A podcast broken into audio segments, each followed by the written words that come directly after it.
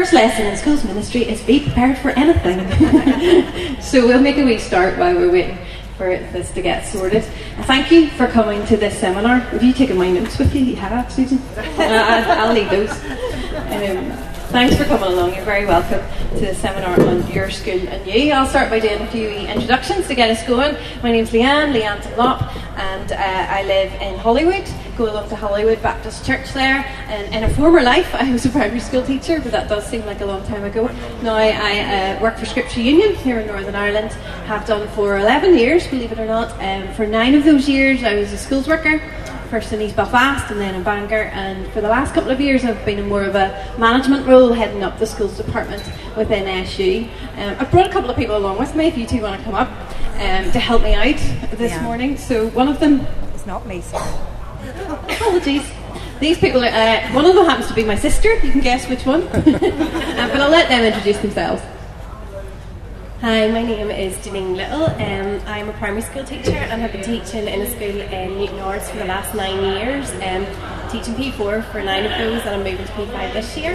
Um, I'm married to Marty, and I have two little um, kids: Jonah, who's four, and Freya, who's um, ten months.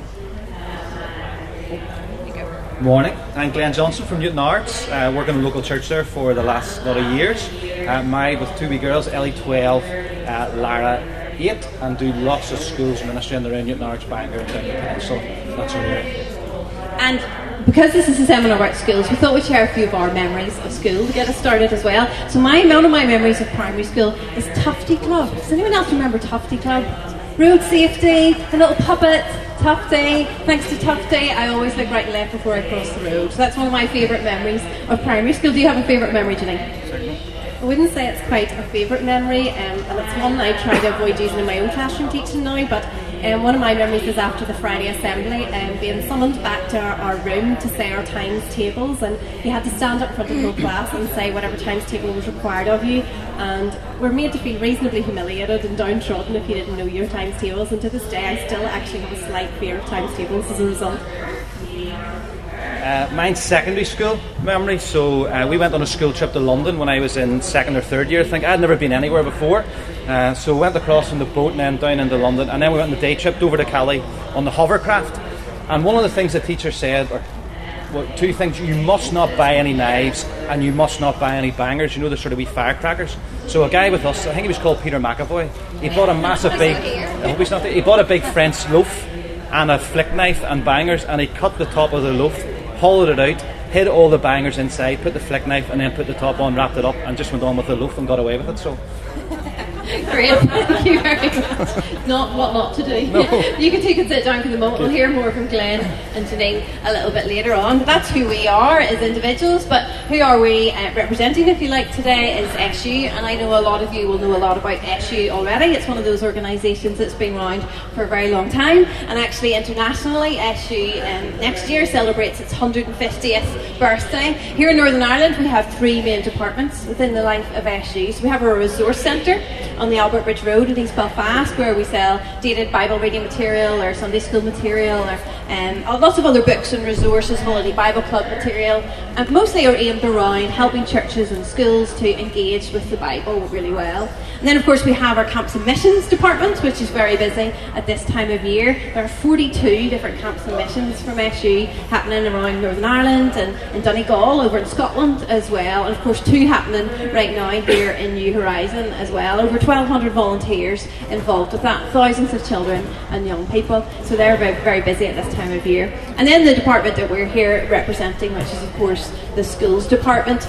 We have national staff who specialise in primary, post primary, and special schools. We have E3 workers who are SU at local level who work around the country, seven different areas around Northern Ireland. Um, and our main mantra, if you like, in SU is making God's good news known making God's good news known. Now, obviously, we're very focused on the Bible and Scripture Union, and obviously, the call of the Gospels is constantly to go, to go out from where we are uh, and to where people are. And for children and young people, that's in schools during the year, isn't it? Um, and schools are places of learning, they're places of influence, they're centres of our communities. They're open to the curiosity and the questioning of the children and the young people, and even the teachers and others who work in them in their corridors and classrooms as well. But it's also a professional environment and it's an educational environment, uh, and we have great opportunities to serve there. But we have to do that with great wisdom and great uh, uh, thinking about carefully about the context of schools, and that's what we hope to help you think about this morning. So that's who we are individually, and that's who we are as part of the SU family. But we've shared with you some of our memories of life at school, and I'm sure um, because school is something that we all have in common, you have lots of memories of school life as well. Perhaps you have memories of a favourite teacher. Uh, maybe a hated teacher, maybe you have memories of pranks you played on teachers or, or times you got in trouble. Maybe your memories are of sports days or end of term parties or trips away, or maybe it's just smells that you remember. I remember the smell of pencil sharpenings and the smell of wet paper towels. Do you remember the amazing things you could do with wet paper towels? Uh, there's many things about school life that haven't changed over the years, including the wide and varied uses of wet paper towels, by the way. But there's many aspects that have changed. Oh, are we off? No, no, no, we're just trying to not be too loud. Keep going. can't be heard everywhere. Oh, okay. I'm too loud apparently. Apologies for that. Um, but yeah, some of you will. Rem- some of you of a certain age will remember corporal punishment. Others will remember being put into detention.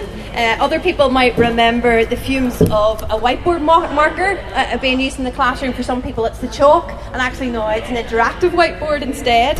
Um, I remember looking up the encyclopedias, big heavy big heavy books to do my projects and so on. Whereas nowadays, children just get all the information they need, for, of course, from the touch of a button on the internet. Um, those of my generation will also remember the one solitary computer that was wheeled around in a trolley between the classes, and you got it for half an hour on a Thursday. Whereas today, schools have computer suites and they have interactive whiteboards and they have iPads. And it's not just these physical things actually that have changed. The world of education is constantly changing in terms of its culture, in terms of its curriculum, and in terms of its teaching methods. And I know if you're here as a teacher that you know that only too well. But the question we asked in the blurb for this seminar was how do we, as individual Christians or local congregations, effectively pray, show support, serve, and speak into this context? That's quite a tall order. Hopefully, we'll just get a starting point with it this morning. But I think the first step in answering that question is to be informed to be informed because if we're going to pray for, we're going to show support to, if we're going to serve and speak into this context, then we, we need to start off by knowing a bit about it. Um, so your school, if you like, the your school from the seminar uh, title, it might be the one you teach in or work in. It might be the one your children or grandchildren go to. It might be the one on the doorstep of your home or the doorstep of your church. But how do you re- how much do you really know about what goes on in the corridors, what goes on in the classrooms, what goes on in the staff meetings, what goes on in the board meetings? And I think particularly as we come to this context through the lens of our Christian faith today. How much do you know about the place of faith in schools? Now, I'm not suggesting that you need to know everything about the ins and outs of what's going on in the world of education in order to be involved in it. Not at all. But let me test you out uh, with a few true or false questions. It still isn't working, so you'll just have to focus on me instead. Apologies for that. Um, let me test you out with a few true or false questions and give you a few kind of stats and quotes that will help us to become more informed and help to paint the picture better for you of what um, schools schools context looks like. So here's your, my first statement, and I'm going to ask you to think about whether you think this is true or false. Okay. So, true or false, 75% of Northern Irish children attend schools that are mainly Catholic or mainly Protestant. Okay? 75% of Northern Irish children attend schools that are mainly Catholic or mainly Protestant. So, hands up if you think that's true. Okay, a lot of people think that's true. Hands up if you think that's false. Okay, and anybody who thinks that's false, do you think that it's higher than that or lower than that? You just gesture with your hand. You think it's higher, you think it's lower? Okay, I can tell you it is in fact false. Most of you were wrong. because it's actually much higher than that. Because actually, it's more than 90% of Northern Irish school children attend schools that are either mainly Catholic or mainly Protestant. More than 90%. And in October 2010, so that's six years ago now, Peter Robinson, who was obviously the then First Minister, he described the Northern Ireland education system as being a benign form of apartheid, which is fundamentally damaging to our society. Um, quite serious words. Now, we're not here today to debate the the pros and cons of segregated education, whether it's a good thing or not. But just to help us paint the picture, many people do see segregated segregation in education as an obstacle to us building uh, a shared and better a better future for us here in Northern Ireland. And you'll be aware that many things like education for mutual understanding, EMU, as it's been shortened to, and integrated education, um, which was introduced in the 1980s, and numbers they've become really popular. And numbers of pupils attending integrated schools have roughly tripled since the Good Friday Agreement was signed. So things are slowly changing. But even more recently, the idea, and again, some of you in education will know this, the idea of shared education has come to the fore more recently, and that's more about sharing resources and, and sharing buildings and creating partnerships between schools with the aim of enabling more children and young people from different community backgrounds to be able to be educated together. Now, some people are really critical of that and think it's just another version of integrated education, if you like, um, but it does give opportunities for different schools to work together. Try that. Oh, thank you. It's on a different map, so if you just want to hit spacebar, Oh. make your remote control just do. Okay. There are some photos of us when we were at school that we wanted to show you at the beginning but couldn't. Thank you so much. So that's me when I was in P1 going into Carryduff Primary School. See if this works. There's Glenn, looking really cute. What school was that? The Model Primary in Newtownards. See if that works now. Brilliant, thanks so much. And there's Janine with our brother Andrew, who will be delighted that we've just shown that to a group of random people in New Horizon. Uh, that's when we were at school, and then that was just a little bit about SU. There's our staff, who are very much a volunteer movement as well. And there's some of the memories I was talking about from school. So we'll go past all of that. And that was the question that we're asking in our seminar today. And we're starting off by being informed. See, there's our first false statement. And there's the reality of it. So we're caught up. That's great. Shared education. Yeah, we just need to consider about shared education, what new opportunities it might give us going forward to be salt and light, and perhaps in contexts that we haven't had the opportunity to do so. Uh, and we need to be um, help promoting, I think, as Christians, a future for Northern Ireland which values diversity, and not just between Protestants and Catholics, actually, but there's so many newcomers coming in from so many other countries. Our, our society is becoming more multi faith, more multicultural. So, how do we as Christians help value that diversity, but also protect the non denominational Christian ethos in our control schools in this society, which is becoming increasingly more multi faith? That is a challenge for us. And there is a new Control School Support Council has been set up to do just that, um, amongst other things as well. Uh, I'm looking forward to hear what difference that actually makes in things here in Northern Ireland too. So that's the first one. Let's have another true or false. True or false? Clergy have right of access to teach pupils of their denomination RE. So a Presbyterian minister can come in and say, "I'm going to take the Presbyterians out and teach them RE." Do you think that's true? Put your hand up. Two people? Three, four, five? Do you think that's false? Put your hand up. So most people think that's false. I can tell you that is in fact true. Strangely enough, that is in fact true. As many of you will know, control schools or the Protestant schools were originally managed by the three largest Pro- Protestant denominations, so obviously Presbyterian Church of Ireland and Methodist, but they were transferred to state control following the 1930 Education Act. But there was a few provisos at the time, and one of the provisos was that these church denominations could maintain a link with schools and represent their church's interest in the education system through having representation on control schools Board of Governors, and that was regulated by the TRC, which still happens today, the Transferors Representative Council.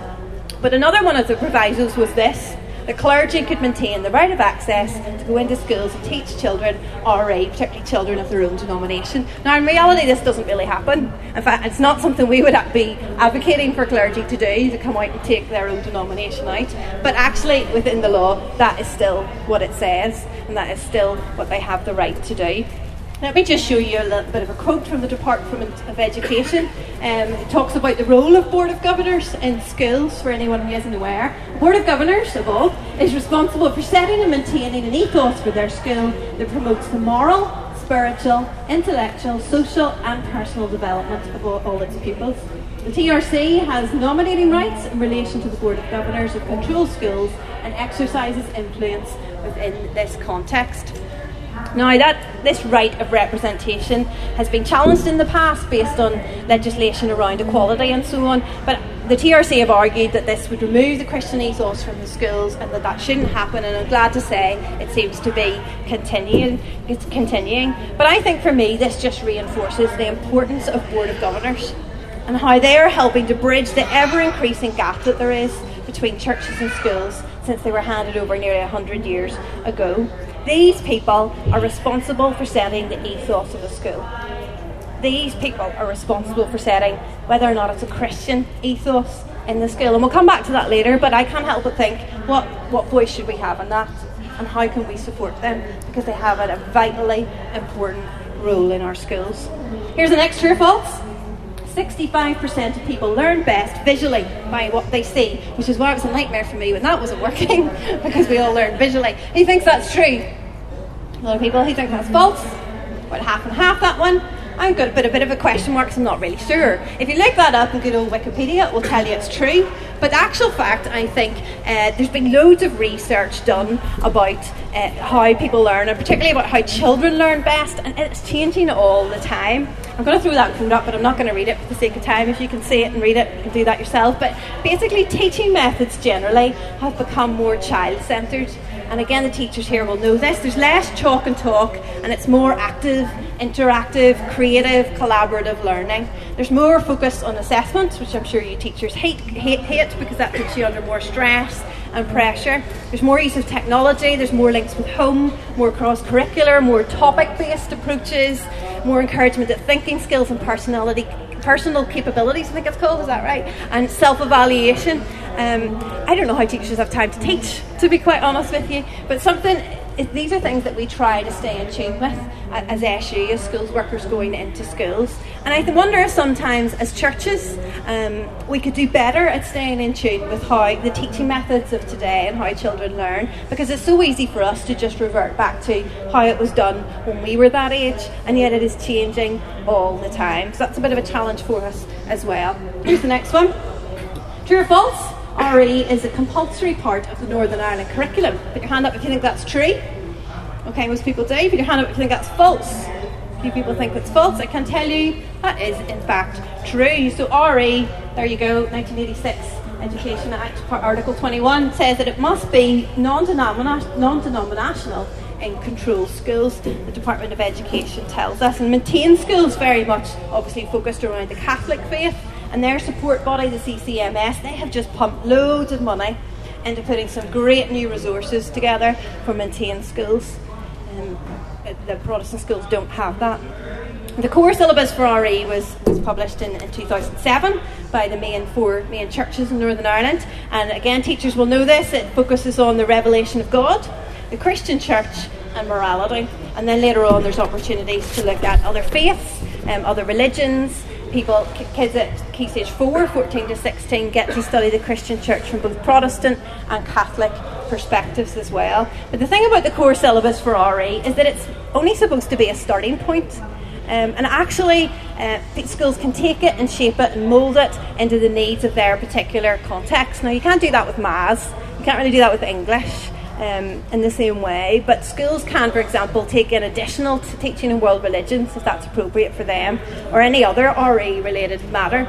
Um, so it's very flexible. Uh, and it shows again that RE is very dependent on the ethos of the school. Who sets the ethos of the school? The Board of Governors. Again, reinforcing my point of the vital part that they play within a school. RE is seen as quite controversial. Sorry, this is quite long, but I think it's a good quote from uh, some guidance from an RE advisory group when there was RE advisory groups. They don't really exist anymore. But unlike most other areas of the curriculum, RE is often being regarded as controversial. With some people questioning whether it should be included at all in publicly funded schools. For this reason, it is important that schools are able to articulate a clear rationale for including RE in soundly educational grounds. And this, this uh, document actually really can help schools to do that. But the place of RE in an increasingly multicultural and secular society causes concern. Even for some Christian teachers, and I know some of you are here, are probably in that situation and could probably tell me stories around this. Um, but because of that, it's often neglected and often not, expect, not inspected either. And instead, there's an increasing focus on respect and tolerance and being a good citizen through things like PDMU or Learning for Life and Work, and they're all good things and they're biblical principles actually. But the fact is that RE hasn't been updated the way the other subjects have, and up to date resources are hard for teachers to find. I can't help but wonder if we could work together as Christians, could we make a difference in this? We work together as Christian organisations. If we have a heart for schools ministry. Could we make a difference? And help support an RE in this way, particularly in primary schools. That's where the big problem is. How can we advocate for keeping a subject that doesn't have good resources to back it up? Loads more to say about that, but I'm going to move on. Last true or false, I think this is my last one. Thanks, moving on. You can openly evangelise in an assembly or RE lesson. Haha. you can openly evangelise in an assembly or RE lesson. Put your hand up if you think that's true. A bit of uncertainty this time. Put your hand up if you think that's false. Okay? It is in fact false. Now we could argue here, uh, if we had time, over what we mean by evangelise. But actually, the fact is, we're not there to convert children. Now that make you go, what? um, as SU, you're really saying you're not there to convert children. But we obviously we want children to encounter Jesus. We want them to come to know Jesus in the long term. But there and then, in that situation, we are not there to convert children. That is seen as proselytization, and that is definitely a no no. We're there to teach them from the Bible. We're there to share what our faith means to us, and we're there to signpost them to places where they can find out more. So we're careful about the language we use, using language like the Bible says, or the Bible teaches, or Christians believe, or even I believe, but not you must.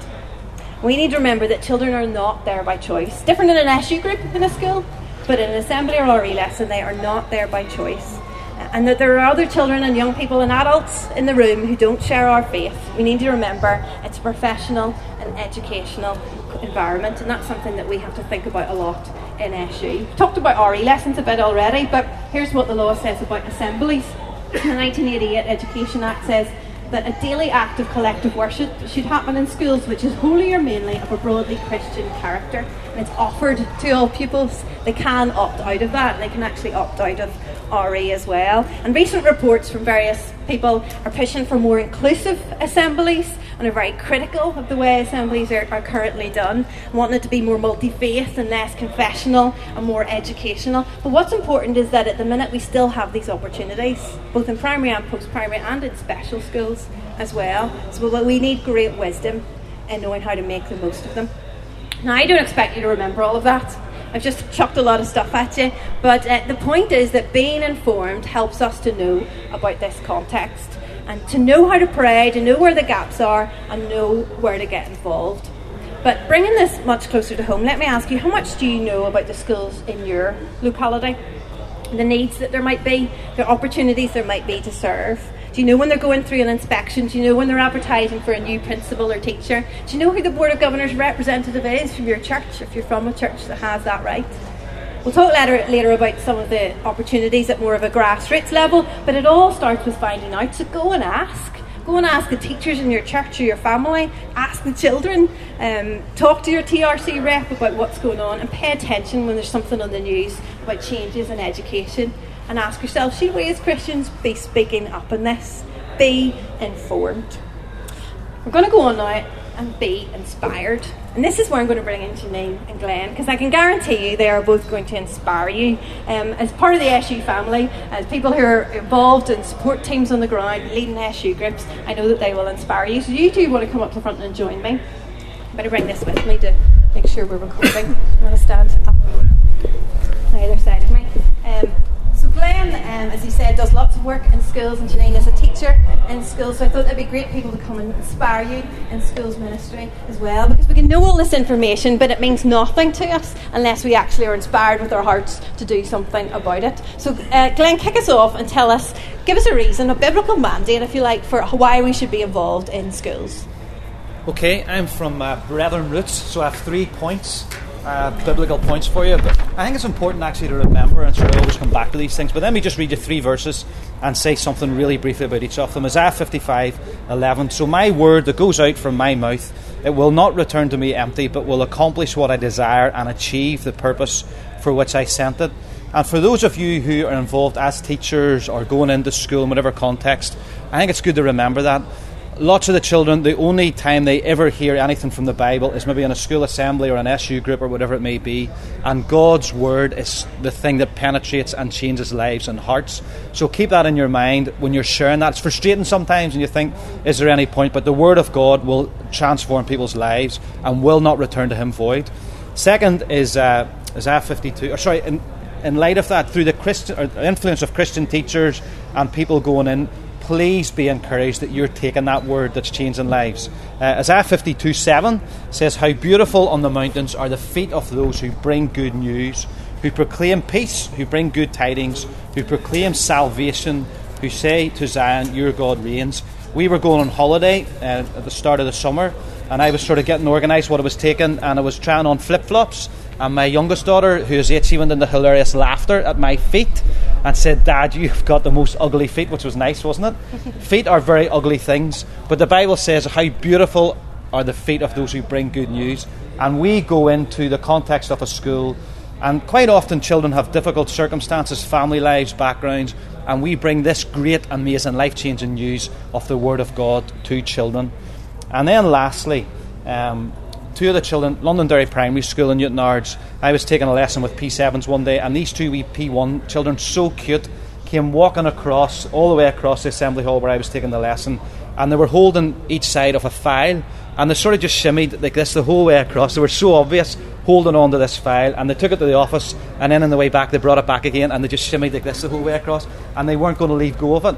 And a verse that's really well known, 2 Corinthians 5.20, we are therefore Christ's ambassadors as though God were making his appeal through us, we implore you on Christ's behalf, be reconciled to God. And when I watched those children holding on to that, whatever it was, a file probably with who's getting lunch or swimming or whatever it was, I was struck by how important that was to them, this message.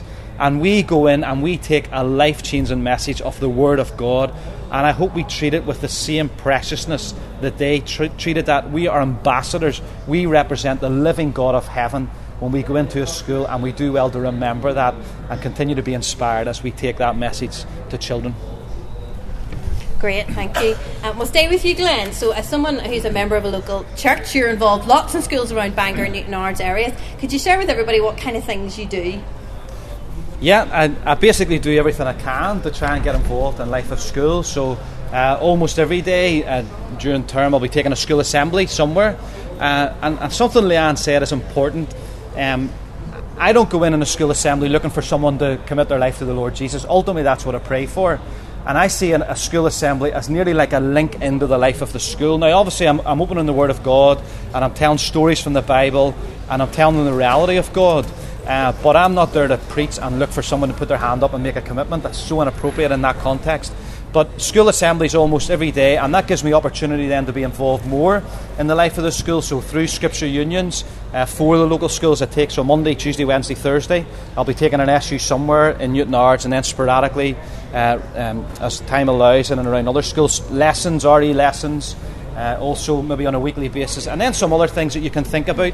Some of these things you may have heard about. There's a, an organisation called Walk Through the Bible, and they uh, present something called Bible Explorer, so for a primary school, there's a curriculum they have to follow, and Bible Explorer links really firmly in with the curriculum. So it's a five-week program, an hour a week for five weeks, uh, and I'll go in, teach the children the stories of the Bible right through the Old Testament. But for each one, they learn a hand sign and a key word.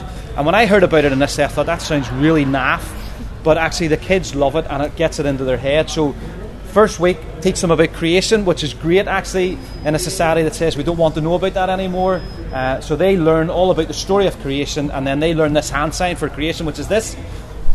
And they say the word creation, and then teach them about the fall, Adam and Eve in the garden, and it's fall. So there's 77 hand signs, and it's amazing how many of the children pick them up and learn them. And for me, what's encouraging, I now meet children young people, sort of 17, 18, 19, oh, I remember you come into our school and you taught that thing, and they're able to do some of the hand signs. Uh, so I teach that in lots of the local schools, and it's really clear Bible, uh, which they're learning. And then it's your move uh, lessons, SU, uh, for P7s as they're moving on. It's staggering, even sometimes with the bravado of, you know, oh, it's fine, how nervous children are about that transition stage of leaving primary school, moving to secondary school. So, lessons, again, really biblically clear lessons uh, about uh, moving on and God's interest in their life. I'm involved in Board of Governors in the school that my daughters went to, carol services, uh, both in and around in schools, maybe taking messages, but inviting local schools to come to our church and host their carol service there, which is a great way to get to know them and just befriend them, show hospitality. Leaver services, uh, P7s, when they're moving on, they'll give out certificates and awards. And I think I spoke at five of them in the Newtownards area, which is a great opportunity because there's teachers there, pupils, parents, friends, and just to be able to say, you know, this is what I do and this is what I'm about, but open the Word of God uh, and read from it to them. Uh, school trips, so maybe day trips as they're going places, but also residentials. Um, I think people think teachers go for a bit of a jolly on a residential. It is far from that. I went to York with a local school last year and I was punctured by the end of the week. It was hard work. But anything that I can be involved, and on that trip, I'm not going, I'm not at any stage taking any Bible lessons anything. I'm just there to be someone to help and to get to know them and to have a laugh with them, but building relationships with them. And then uh, football and hockey, uh, easier for me with my children because they're involved in some of these things. So I go, but even sometimes when they're not, just go and support the teams and chat to teachers and just getting involved in people's lives and showing them that I'm normal or relatively normal. Calling for a cup of coffee uh, with head teachers, teachers, uh, make a point of going into local schools at break time, lunchtime, just chatting with people, and then concerts. So. Uh, really, anything that I can do to get involved in the life of the school with a view then to having opportunities to take the message of the Bible into the life of the school. Great, thank you, Glenn. And Janine, then, as a teacher who is on the other end of that, you're in the school that Glenn's coming into. What difference does that make to you, both individually as a teacher within your school and then uh, to the school as a whole? Give me children any day of the week to stand in front of rather than adults, so you'll excuse me if I keep glancing down. Um, if you are a teacher here like me, you'll know that Christian teachers are increasingly under pressure to leave your faith at, at the classroom door. Now, as a Christian, I don't want to do that, um, and I hope that I don't um, ignore my faith in a nine to five context. But that's the pressure that I'm under, not to bring that into my classroom context. Yes, I can answer questions about my faith if the children ask, and certainly by my attitudes or my actions or the way that I care for the children who are in my classroom, I hope in itself is a witness. But that's the kind of context that a teacher is now placed in. But because Glenn and I work closely together through the Scripture Union on a weekly basis, um, his message that he brings through assemblies, through his RE lessons, um, through working alongside me in SU where I can be open about my faith, then I get associated with Glenn and the message that he is bringing into the setting where I work. And there's been opportunities that have come out of that. Children have come to me in the playground and said, My friend has told me that you're a Christian, Mrs. Little. Could you please pray for my granny who's sick? Another um, child came up to me and um, they were playing sort of around my area, and one of the children took the Lord's name in vain, and, and another child turned around and said, "Don't do that in front of Mrs. Little because that's really disrespectful of what she believes." You know, so it's in those situations that I'm having opportunities to have discussions with children, or when I'm teaching the solar system as one of my topics. And um, one child said, "Mrs. Little, you believe God made all of this, don't you?" And then there's an opportunity for me to discuss my faith. So having Glenn there and being closely associated with him through Scripture, the work that we do together in Scripture Union, provides opportunities for me to speak to the children and to the staff about what I'm about and what my faith is and how that's real and is impacting my life.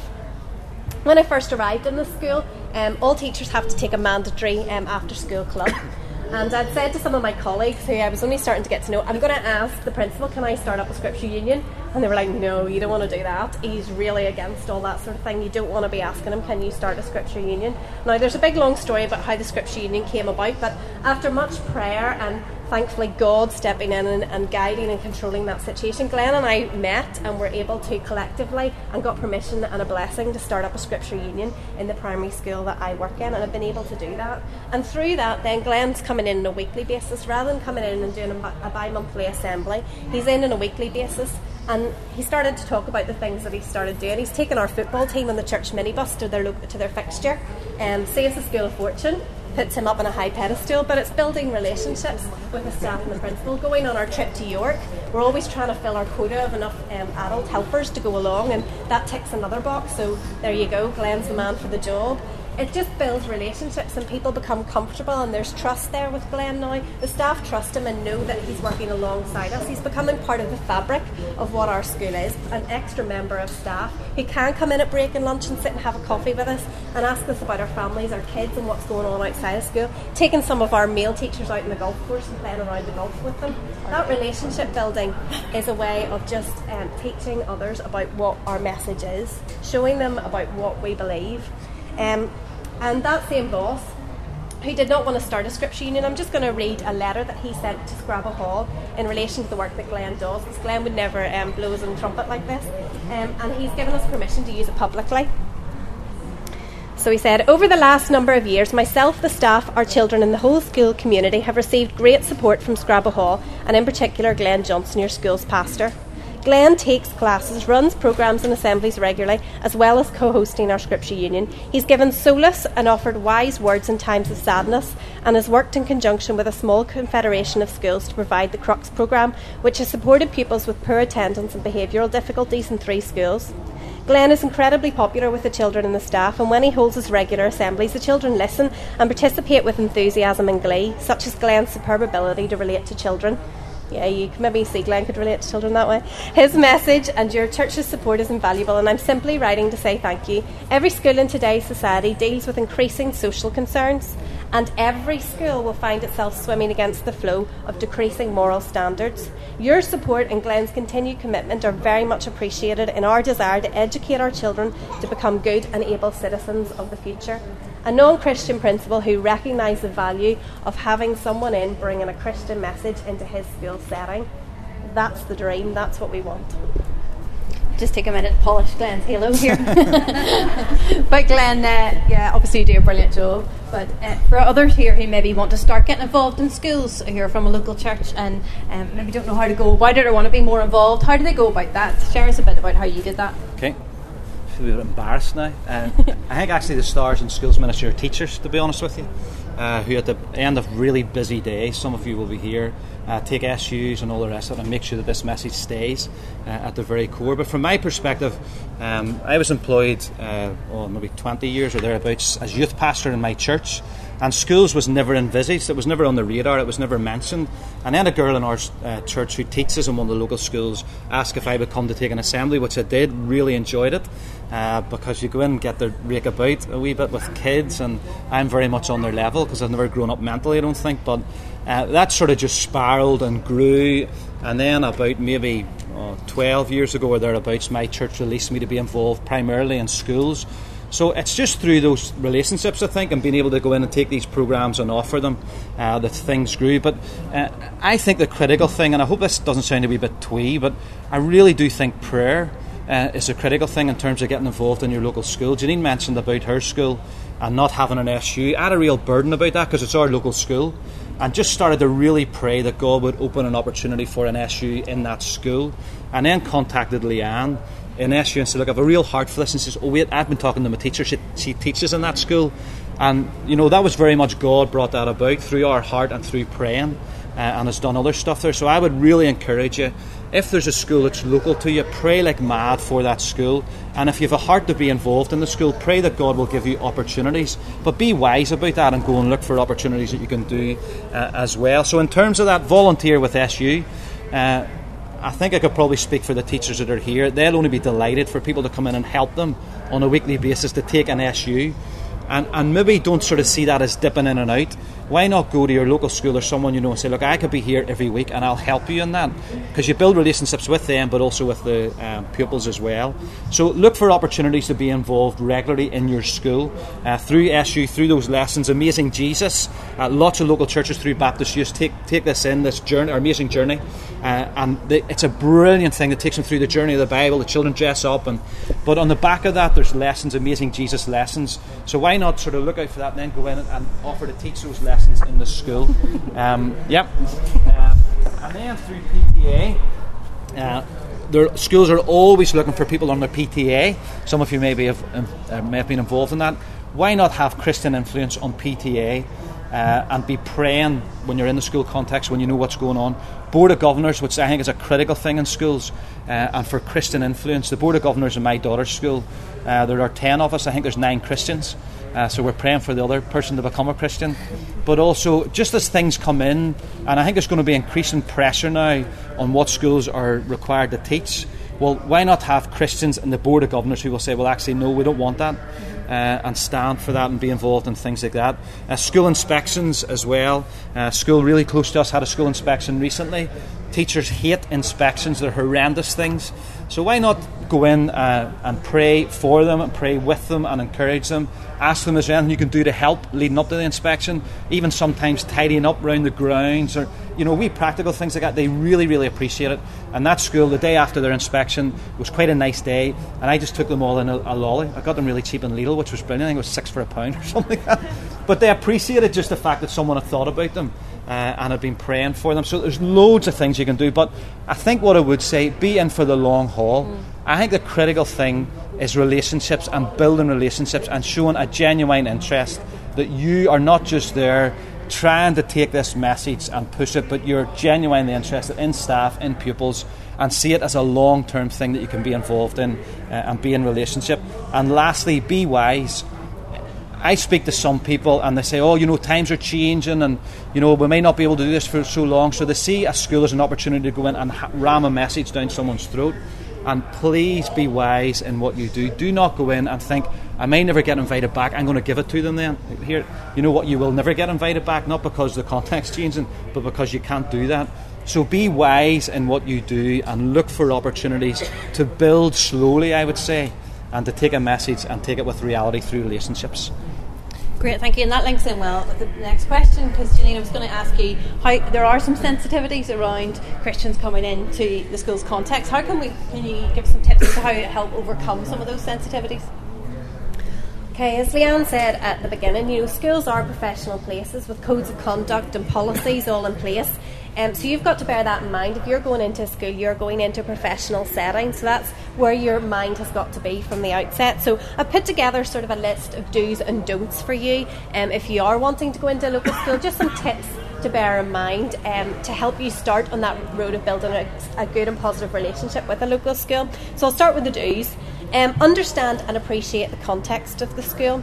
And I've got a few sort of sub ideas under that. Be aware of the school's policy on child protection and be aware on their code of conduct and adhere to those policies. You know, ask for them, take an interest in them, and do your utmost to adhere to the policies that the rest of the staff in the school are expected um, to go along with be aware of the age of the children that you're interacting with so your language, your resources, and your length of contact time with them is appropriate to their age take into consideration the setup of the school, the different faith groups, um, perhaps maybe what's been going on in the school, whether there's been any recent bereavements or um, maybe um, there's been issues of bullying or something going on in the school, because that might influence the type of material you use and the type of language that you use when you're in the school.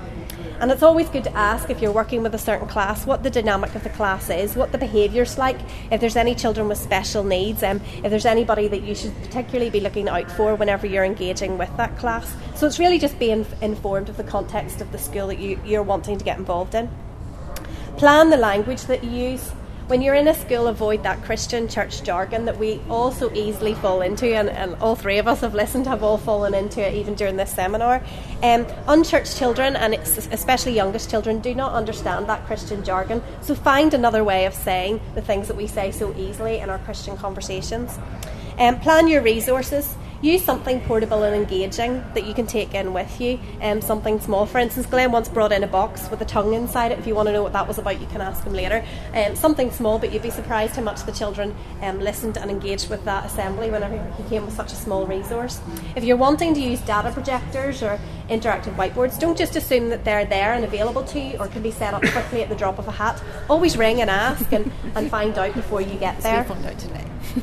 um, plan your outfit teachers are expected to dress professionally, um, not as professionally maybe as they would have even 10, 15 years ago, as in we're not expected to be in maybe suits all the time, but uh, certainly in the primary school setting. But we are, we do have to adhere to a code of conduct on our dress. So don't arrive in your tracksuit bottoms or wearing a football shirt or or something that would be considered inappropriate. It is a professional setting, so dress professionally when you go in. On to the don'ts.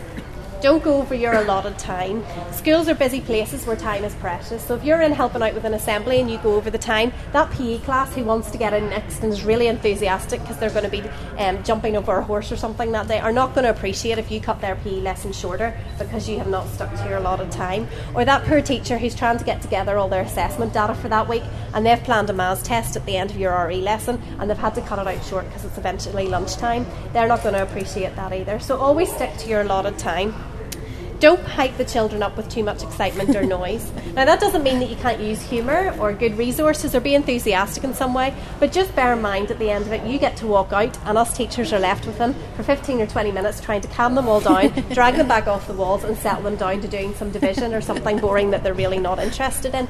So just bear that in mind. If you need advice on it, go and speak to a teacher. They will happily tell you what will and won't work because they have tried and tested methods.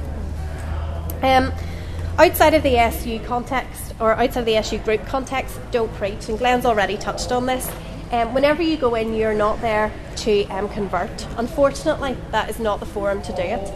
Um, so you can speak the gospel, yes. You can, you can use languages of grace and forgiveness, and, go, and Christians believe that you know Jesus loves us and that He died on the cross for us. But don't turn around talking about things like hell and punishment, using angry tones or being pushy, because I can guarantee you from experience that you will not be asked back. And we have had people who have come into our schools in assemblies and have done that. And even as a Christian, I have sat there feeling uncomfortable, knowing what the conversation will be in the staff room after, and knowing that that person will never grace the doors of our building again. So, with all the best intentions in the world, they've actually ruined that relationship opportunity and their school's ministry program that they are hoping to do with their church or as an individual. So, just bear that in mind. Plan your language, think about what you're going to say and how you're going to say it, and that will help you kind of stick to that principle. Great, thank you.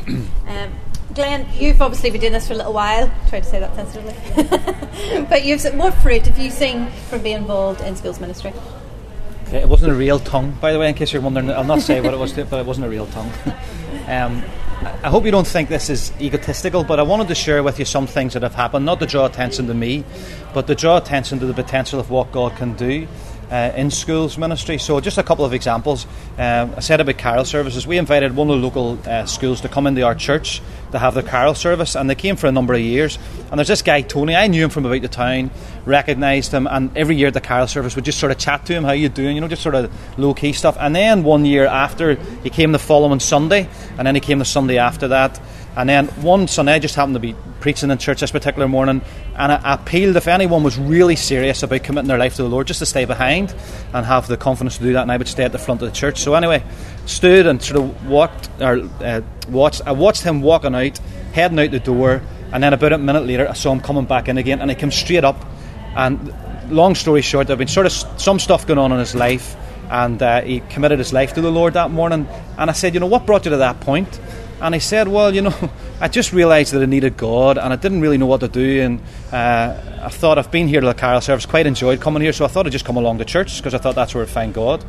And, uh, you know, that's one thing where you being involved and just inviting people to come in when they're seeking, when they're searching, when God's moving, then there's a context then where they're comfortable to come uh, and his his wife became a Christian uh, last year as well, and we're praying for their children now. So that's exciting to see God just working in individuals. Another girl, uh, there's a girl in our church who's a classroom assistant in a local school, befriended another classroom assistant. She was getting married last year, so this girl from our church put on a wedding shower in her house. Now she doesn't do it by half, you know. She had hired all the backs for the chairs and all this sort of stuff. It nearly looked like a wedding, and just invited some of the teachers, invited this girl that was getting married, had a wee breakfast for them and uh, it really impacted this girl. She started looking, asking questions, uh, came along to Christianity Explored uh, along with her husband, and they both trusted the Lord last year. Uh, were baptised in our church recently, have joined, and are now actively involved. And it's through the impact of just somebody in the school context being, context being alongside them. And then for me, two very special things. We've said, uh, we've all said, I think, you know, you're not in a school to try and convert children. Uh, but that is our ultimate prayer that children will be converted. And over the last year, it's been very special for us in two local schools, Abbey Primary School in Newtownards and Londonderry Primary, um, where there's a consistency in the people in the SUs.